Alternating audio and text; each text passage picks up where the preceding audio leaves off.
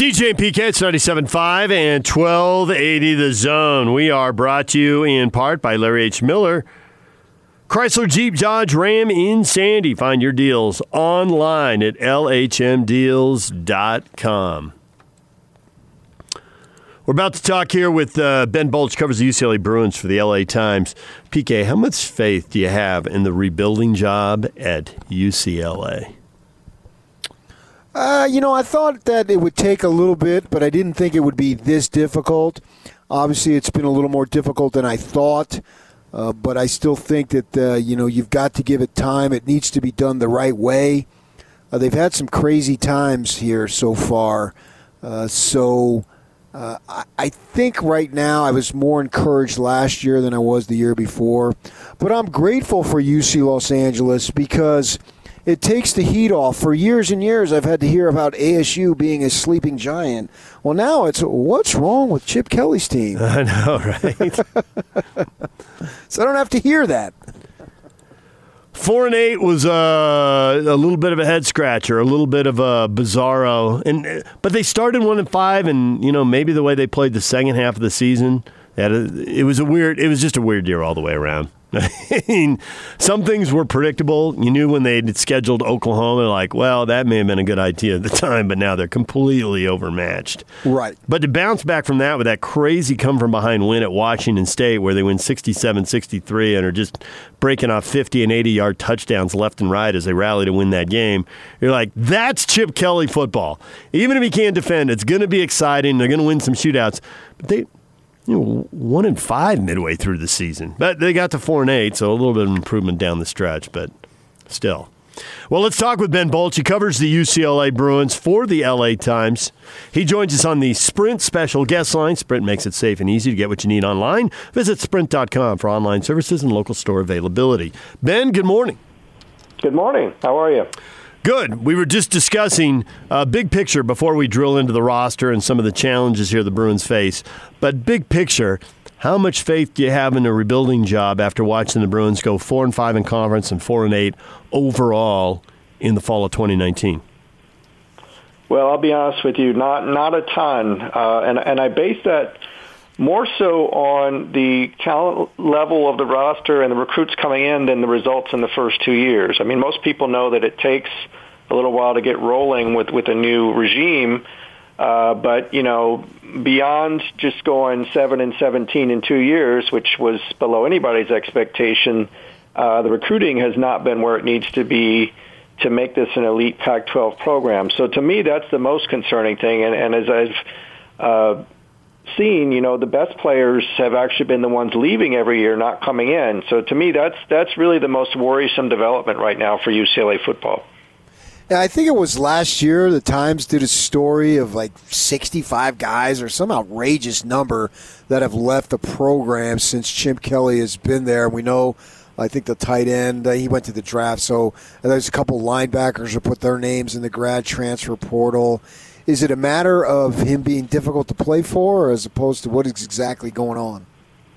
Yeah, uh, it's you know it's it's a it's a confluence of factors. I mean, certainly there have been some guys who were injured and took medical retirements. There were some guys who. Uh, you know, just wanted to go to a different program to experience a different thing. But I, I think undeniably there is a, a, a factor of uh, you know, guys, uh, certain guys not wanting to play for Chip for for whatever reason. Uh, and the one thing I've kind of observed watching the program is that it doesn't seem like it's a lot of fun to play in. Uh, and then if it's not fun to play in and you're not winning, what do you really have there? And I think that's kind of the big thing confronting Chip Kelly at UCLA football right now is, you know, he, he's known as, uh, you know, at Oregon they had wild success, you know, so it was easy to have fun regardless of how hard it was to play in that system. Uh, you know, they were winning every week, so that was the fun. At UCLA they haven't experienced that, and I think that's kind of the biggest challenge they have because obviously he's known as kind of a no-nonsense guy uh, with the way he runs things. So you have to have some success go hand in hand with that to have any kind of sustainability. So Chip Kelly's known for these great offenses, and he has had some really good running backs over the years, especially go back to Oregon and that, and really dynamic. And Joshua Kelley ran for a thousand yards, but he's off to the NFL now. Does he have a big time running back, or does he have the running back by committee that you know three guys will run for eighteen hundred or two thousand yards? Has he got the running back or running backs that are going to make this go? Well, I think uh, you know, based on the guys coming back, that doesn't look promising. But they do have an, uh, a grad transfer coming in from Duke um, named Brittain Brown, who had some some pretty good success with Duke uh, when he was not injured, uh, and that's a big caveat because UCLA's brought in a number of grad transfers who look promising on paper, but then you know their injuries either caught up with them or they experienced new injuries. Uh, but but if you if you look at what he's been able to do and take the injuries off the table, he could be that kind of every down back that they're looking for to replace Joshua Kelley uh, on the roster as it stands now. Um, the one guy that you would look look at is Demetric Felton uh, coming back. He's kind of an electric playmaker, but you know, as when, when Josh Kelley was out early in the season, they asked him to be that every down back, and it didn't really turn out uh, to be that productive. I think he's more of a change of pace guy. He's super fast. He needs to get in space. So they put they put him in the slot quite a bit. Uh, so he's kind of that like uh, guy you you want to move around and not not you know line up in the backfield and carry the ball every time. So they're going to need somebody else to emerge. Certainly, I think this grad transfer from Duke would be would be my top candidate, uh, unless uh, one of the younger guys who hasn't really done much uh, can can kind of step up. They had three freshmen that, that we thought were going to be uh, you know, at least role players last year who, who didn't even get a single carry. Uh, so, so that was a little bit surprising. Uh, they've got a ton of running backs, but they really need somebody to step up for sure. I have a little bit of optimism in the run game because we know Chip Kelly has had a great number of running backs at Oregon, and I look at Kelley. You know, what was he a Davis transfer? And by the way, we we, we go down for uh, down there at uh, Hollywood and Highland and every year for media day, and, and I didn't find a more delightful kid than Joshua Kelley. He was so fun to talk to, and he was such a success story. I wasn't expected to do what he did, but yet he bet on himself and he did it. So I'm wondering whether it's Felton. Well, I don't even know. They're they going to keep Felton at running back? Because I know he was switching back and forth from receiver, but I do expect them to be able to run the ball because if they can't, then they're in a lot of trouble. Yeah, I think that he's going to be in the mix to start the year. Then maybe you know, Chip. The the, the one pattern I've seen uh, in Chip's first two years is first handful of games he's going to throw a lot of guys in the mix there and look for roles to kind of define themselves, uh, and then put those guys in the best positions uh, to help the team. Uh, and that's what we kind of saw last year and and the year before when it really took four games to cement Josh Kelley as as the guy at UCLA and then took off and and and was that for the rest of his uh, career uh, with the Bruins. So uh, yeah, I would think that you know the first handful of games, uh, whenever they're played, uh, we'll we'll see a, a big rotation, and that will get winnowed down. So quarterback play has been an issue. Dorian Thompson Robinson had a couple years invested in him. Where do things stand at quarterback? Yeah, that's like he, he's probably the biggest factor that's going to determine UCLA's success uh, next season. Can he take the next step that you know a lot of people thought uh, he was going to take after his freshman year? Uh, and and you know he he certainly had some games last year where you were like, wow, this guy uh, he he can be something special, especially. Uh, in that Washington State comeback when he, you know, went for over 500 yards, and then even in the SC game when they basically got blown out, he really stood in there uh, and had a really kind of gritty showing.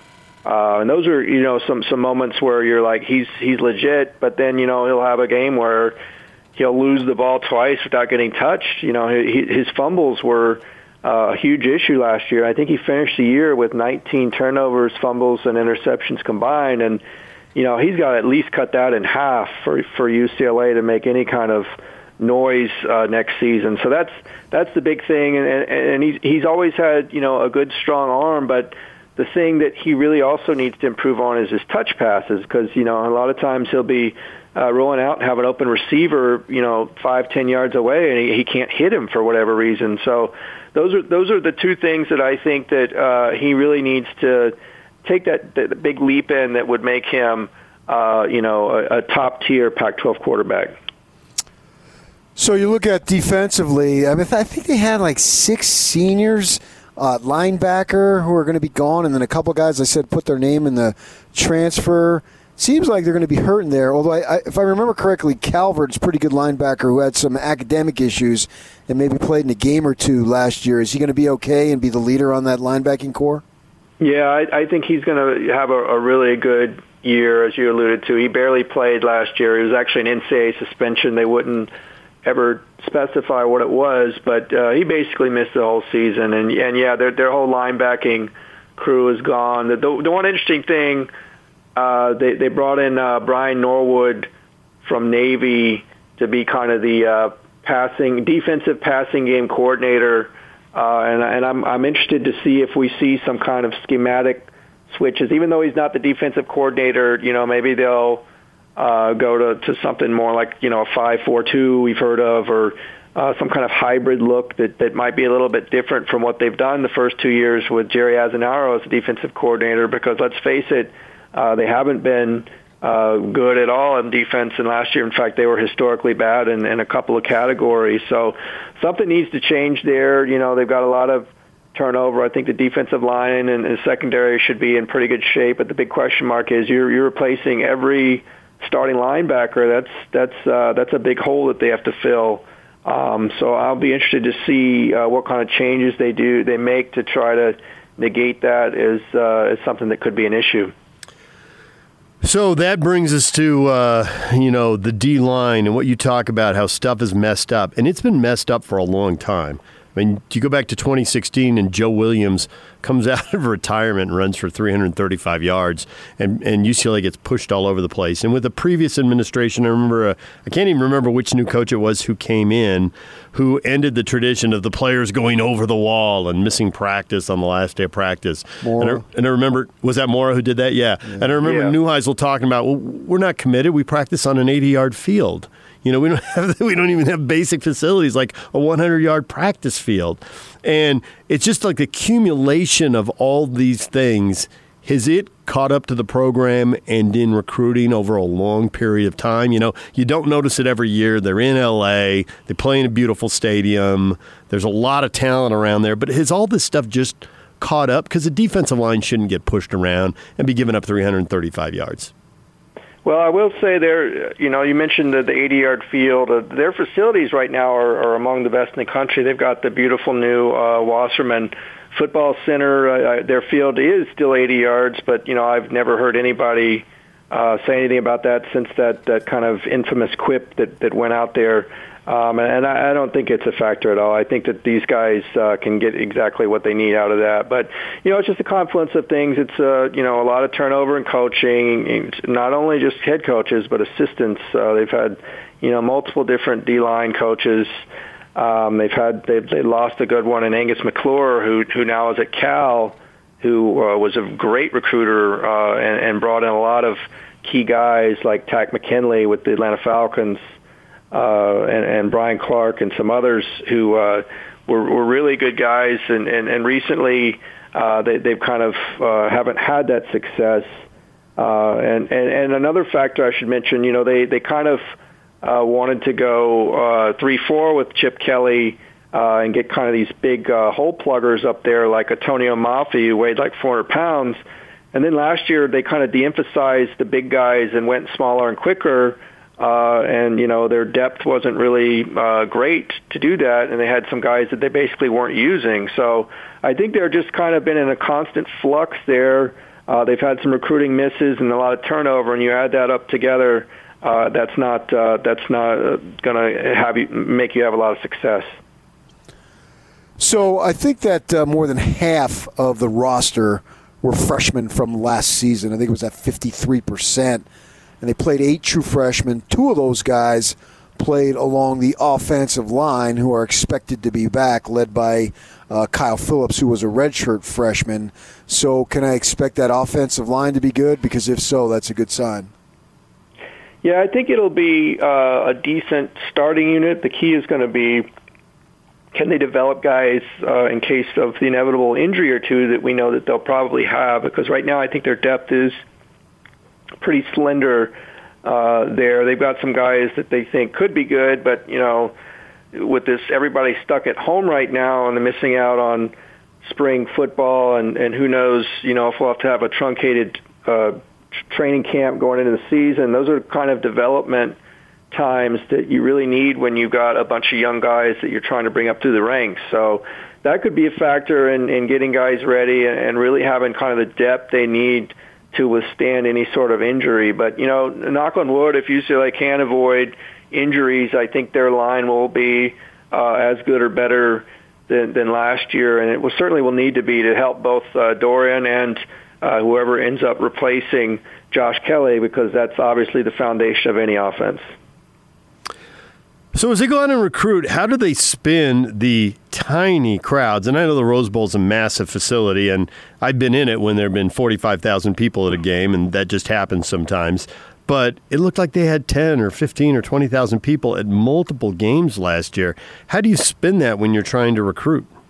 Yeah, it's really hard, and I think the optics, you know, anybody watching on TV or, or, or certainly obviously if you're at the games, it's uh, it's not a pretty sight. And last year, as you alluded to, they they set an all-time low uh, record uh, attendance. I can't remember what the exact number was, somewhere in the 40s, 40,000 uh, for average attendance, and and uh, yeah, that included having Oklahoma come and and bring in a, a great uh, visiting crowd. So. Uh, I don't know that there really is any way to spin it. I mean, they can. You can certainly say, "Oh, well, you know, there's so many more options, uh, especially in LA." For sports and entertainment. There's a lot of professional teams, but ultimately we all know that uh, you know they just have to win to to turn that around because it was only 2014, six four, six short years ago that Jim Mora uh, and the Bruins averaged 77,000, which is uh, you know pretty darn impressive. Uh, and I think they were you know in the top 10 in the nation uh, for for average crowds. So uh, you know, you just need to get some excitement and buzz going, and, and, and that will kind of solve itself. So the Bruins home games this season, hopefully we have them. They have themes: the beach game, the pride game, educators appreciation, higher education, the Hispanic Los Bruins, healthcare professionals, and then first responders game. Which is your favorite? Well, you got to go with the first responders, right? I mean. Uh, and healthcare professionals, especially people at this time, everybody who is out there uh, helping others and saving lives. Uh, that's you know we we joke about some of these kind of hokey things, but uh, that's a that's a real legit thing, and uh, certainly I'll, I'll be standing with everybody else when when they honor these people. So it would be great if all of these games happen. We're not in California. We hear some stuff the governor is saying there. You probably hear more, and you probably talk to people around the program. Do you, do you think you're going to be covering games in September and October? And if not, then then when? Yeah, it's a million dollar question, right? I mean, I think today was the, is the first day that they're uh, reopening hiking trails uh, here in California, which you know is a huge deal here. But you know, it's it's probably not a big step in the direction of playing a college football game. Um, UCLA is a little bit different than some of the other schools uh, in that they, in theory, have a little bit more time to decide because they're on the quarter system and their uh, fall quarter doesn't start till the third week in September. Um, obviously, right now everything's still online. Uh, but there's just so many questions that have to be answered, and uh, you know, I, I think that it'll probably be a Pac-12 wide kind of consensus decision. I don't know that, you know, you know, Stanford and Arizona will play, and, and certain other schools wouldn't. I would think that they would have to have some uniformity and consensus in, in a plan going forward. And as we all know, you know, the different states with different uh, sets of uh, hotspot uh, situations and things like that are going to really complicate it. So, um, you know, they, they say that uh, it's basically going to be uh, based on our students on campus and can they bring the athletes back and, and play these games safely. I think those are kind of the two big uh, hurdles that have to be cleared before we see college football. Bruins have had the last five years. I think they've had three tight ends drafted, including this year. They got anybody else in line to be really good at that position? You know, they've got some young guys, uh, but you know, it's it's interesting because this went from literally kind of the one thing that that made Chip Kelly uh, go with this kind of uh, quizzical offense that people were, you know, expecting something closer to the blur, and, and they come in and it's like a tight end heavy pro style set. Uh, he, you know, he, he pointed to the the bevy of tight ends that they had when he arrived as the reason for that and now it's kind of the complete opposite. I mean, they're down to uh, you know, giving uh, walk-on scholarships just because they don't really have the depth there now. Um, you know, they've got some young and uh, and, and and potentially promising guys, but uh, really no proven depth. I mean, they've got basically a, a freshman and, and a walk-on that I just alluded to got a scholarship, Greg Dulcich, uh, coming up as kind of the top returning guys, and they only caught a handful of, of passes between them. So yeah, I, I, it was going to be, you know, one of my first questions in the spring. We only got to talk to Chip once. Is are, are you going to change the, the look of this offense because you know you said that you went this way uh, to utilize the tight ends, and he had as many as three and four on the field at a time. And now he doesn't have that depth. So I'm interested to see if that kind of changes the look of UCLA's offense. And, you know, maybe they will go to more of a, a spread look because their receivers, to me, right now are the strength uh, of this team offensively. Ben, we appreciate a few minutes. Thanks for joining us. Yeah, anytime. Thank you so much.